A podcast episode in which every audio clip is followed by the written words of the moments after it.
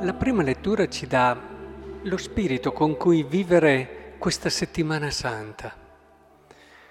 Lo spirito che ci mostra il profeta Isaia, ci parla di Israele, di Israele che va scoprendo, scoprendo il perché, il perché eh, esiste, scopre che il Signore dal seno materno lo ha chiamato, fin dal grembo di sua madre ha pronunciato il suo nome, ha reso la sua bocca come spada affilata, scopre il senso profondo, io esisto, io ci sono per questo motivo, perché c'è qualcuno che mi ha voluto, che mi ha desiderato, che fin dal grembo di mia madre ha pronunciato il mio nome.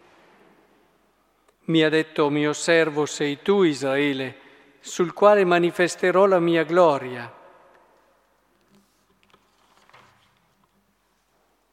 È troppo poco che tu sia mio servo per restaurare le tribù di Giacobbe e ricondurre i superstiti di Israele.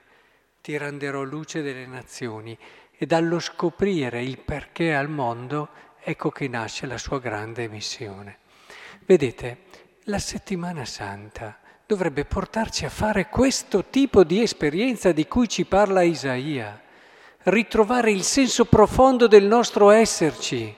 In questi giorni noi comprendiamo di essere al mondo non a caso, noi comprendiamo in modo evidente, in un modo invincibile, che Dio ci ha amati e ci ha voluti, ci ha desiderati più di ogni altra cosa in questi giorni contemplando la sua, eh, il momento dell'intimità, dell'amicizia, come vediamo in queste letture di oggi, oppure il momento della sua passione, e lo stesso momento della risurrezione, come lo vedremo. Siamo quindi in quella settimana nella quale il Signore ci vuole confermare che tu sei così importante sei così importante per Dio che è disposto a dare la sua stessa vita.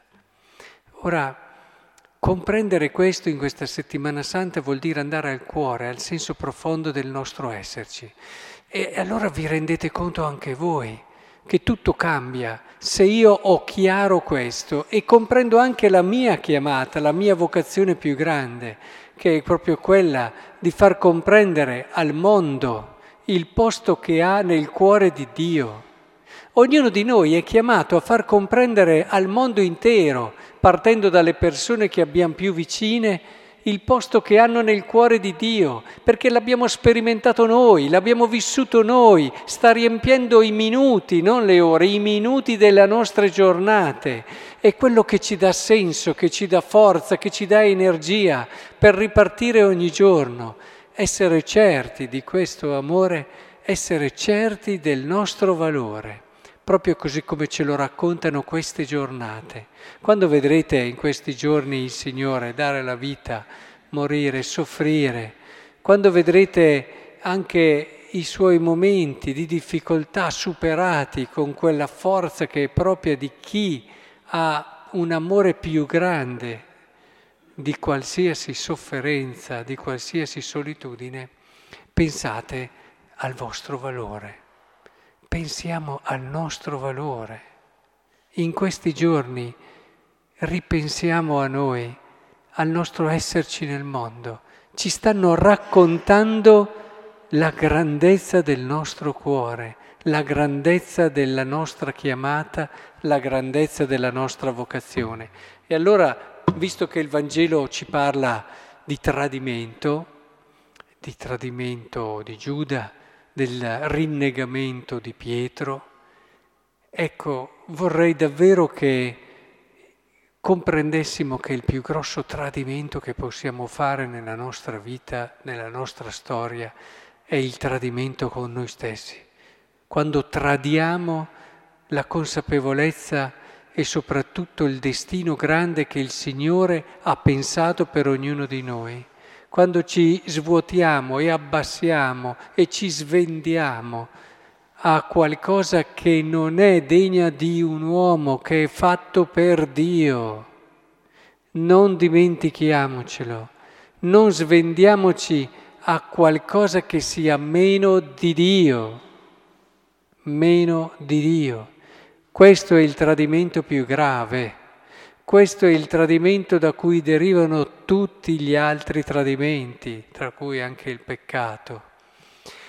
Non eh, veniamo mai meno a quella che è la consapevolezza che davvero per Dio siamo così speciali. Ecco, questi giorni ci aiutino a, ad entrare in questa prospettiva e vedrete che giorno dopo giorno ci renderemo conto che la nostra chiamata è stupenda. Non c'è niente di così bello, di così grande, di così vero che poter raccontare al mondo il destino che il Signore ha pensato per noi.